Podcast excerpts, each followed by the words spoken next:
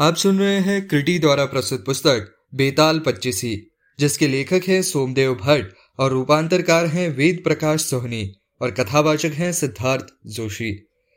सत्रहवा बेताल, उन्मादिनी की कथा। राजा विक्रमादित्य ने एक बार फिर शिशंपा वृक्ष से बेताल को उतारा। उसके कंधे पर डाला और मौन भाव से अपने गंतव्य की ओर चल पड़ा। कुछ आगे पहुँचने पर बेताल ने फिर से मौन भंग किया और राजा को पुनः अपनी शर्त दोहराकर उसे यह कथा सुनाई। बहुत पहले गंगा किनारे कनकपुर नामक एक नगर था। वहाँ के राजा का नाम था यशोधन। वह सचमुच अपने नाम को सार्थक करने वाला राजा था। वह परम प्रतापी था और प्रजा उसके राज्य में हर प्रकार से सुखी थी। उस राजा के नगर में एक श्रेष्ठी यानी कि सेठ रहता था, जिसकी कन्या उन्मादिनी एक परम सुंदरी थी। जो भी उसकी ओर देखता, वह उसकी मोहिनी शक्ति से उन्मत्त हो जाता था। उसका सौंदर्य कामदेव को भी विचलित करने वाला था।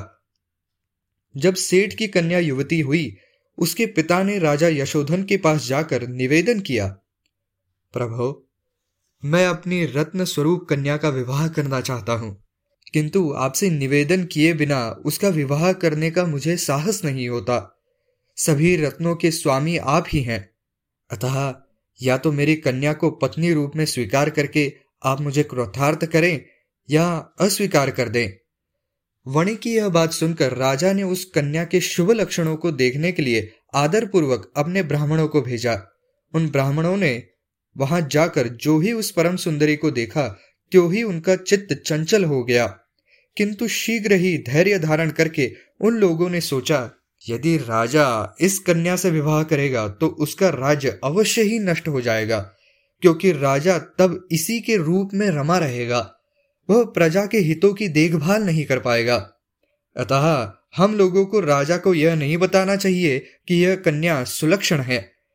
यही सोचकर वे सब राजा के पास पहुँचे और उन्होंने राजा से कहा, देव, वह कन्या तो कुल्टा है। हमारा परमार्श है कि आप उसके साथ विवाह न करें। यह जानकर राजा ने उस सुंदरी से विवाह करना अस्वीकार कर लिया। तब उस वणिक ने राजा की आज्ञा से अपनी कन्या का विवाह बलधर नाम के राजा के सेनापति से कर दिया। उन्मादिनी नाम से विख्यात वह सुंदरी सुखपूर्वक अपने पति के पास रहने लगी, किंतु उसके मन में एक फांस सी बन रही थी कि राजा ने उल्टा कहकर मेरा त्याग किया है। एक बार बसंत ऋतु में राजा यशोधन हाथी पर चढ़कर बसंत महोत्सव देखने को निकला। राजा के आगमन की घोषणा सुनकर उन्मादिनी ने जो अपने को परित्यक्त किए जाने के कारण राजा से विद्वेश रखती थी, उसे देखने के लिए अपने भवन की छत पर जाकर उसे देखने लगी। छत पर खड़ी उस सुंदरी की ओर जैसे ही राजा की नज़रें उठी, उसके मन में कामाग्नि की ज्वाला सुलग उठी। कामदेव के विजयास्त्र के समान उसकी सुंदरता को देखते ही वह राजा के हृदय में गहराई से उतर गई। पलक झपकते ही राजा संज्ञाहीन हो गया। तब राजा के सेवक उसे संभाल कर उसके महल में ले गए। राजा द्वारा उस सुंदरी के बारे में पूछे जाने पर उसके सेवकों ने बता दिया कि वह वही कन्या है जिसके विवाह का प्रस्ताव पहले राजा के साथ करने का हुआ था, लेकिन राजा के अस्वीकार करने पर उसका विवाह उसके सेनापति के साथ कर दिया। यह सुनकर राजा को उन ब्राह्मणों पर बहुत क्रोध आया कि जिन्होंने उस कन्या के बारे में बहुत गलत कहकर राजा को मिथ्या सूचना दी थी। राजा ने तत्काल उन सभी ब्राह्मणों को देश निकाला दे दिया। तब से वह राजा मन ही मन दुखी रहने लगा। लज्जा के कारण यद्यपि उसने अपनी भावना को छिपा रखा था, किंतु बाहरी लक्षणों को देखकर उसके विश्वासी जनों द्वारा पूछे जाने पर बड़ी कठिनाई से उसने अपनी पीड़ा का कारण बताया। तब उसके विश्वासी जनों ने कहा, महाराज, इसमें इतना दुखी होने की क्या बात है? वह तो आपके ही अधीन है। फिर आप उसे अपना क्यों नहीं बना लेते? लेकिन धर्मात्मा राजा यशोधन ने उनकी बात स्वीकार नहीं की। सेनापति बलधर राजा का भक्त था। जब उसे यह बात मालूम हुई तो वह राजा के पास पहुँचा और उसके चरणों में झुककर बोला, देव, आपके दास की वह स्त्री आपकी ही दासी है। वह परस्त्री नहीं है। मैं स्वयं उसे आपको भेंट करता हूँ। आप उसे स्वीकार कर लें अथवा मैं उसे देव मंदिर में छोड़ आता हूँ। जब वह देवकुल की स्त्री हो जाएगी तब वहाँ से उसे ग्रहण करने में आपको दोष नहीं लगेगा। अपने ही सेनापति ने जब राजा से ऐसी प्रार्थना की तो आंतरिक क्रोध से उसने उसे उत्तर दिया, राजा होकर मैं ऐसा अधर्म कैसे करूँगा? यदि मैं ही मर्यादा का उल्लंघन करूँगा तो कौन अपने कर्तव्य मार्ग पर स्थिर रहेगा? मेरे भक्त होकर भी तुम मुझे ऐसे पापों में क्यों प्रवृत्त करते हो, जिसमें क्षणिक सुख है, पर जो परलोक में महादुख का कारण है? यदि तुम अपनी धर्म पत्नी का त्याग करोगे तो मैं तुम्हें क्षमा नहीं करूँगा, क्योंकि मेरे जैसा कौन राजा ऐसा अधर्म स्वीकार कर सकता है? अब तो मृत्यु ही मेरे लिए श्रेयस्कर है। अनंतर नगर और गाँव के लोगों ने मिलकर राजा से यही प्रार्थना की, किंतु दृढ़ निश्चय राजा ने उनकी बात नहीं मानी। राजा का शरीर धीरे धीरे उसी काम ज्वर के ताप से क्षीण होता चला गया, और अंत में उसकी मृत्यु हो गई। अपने स्वामी की मृत्यु से खिन्न होकर उसके सेनापति बलधर ने अग्नि में प्रवेश करके अपने प्राण त्याग दिए। सच है, भक्तों की चेष्टाओं को कोई नहीं जान सकता।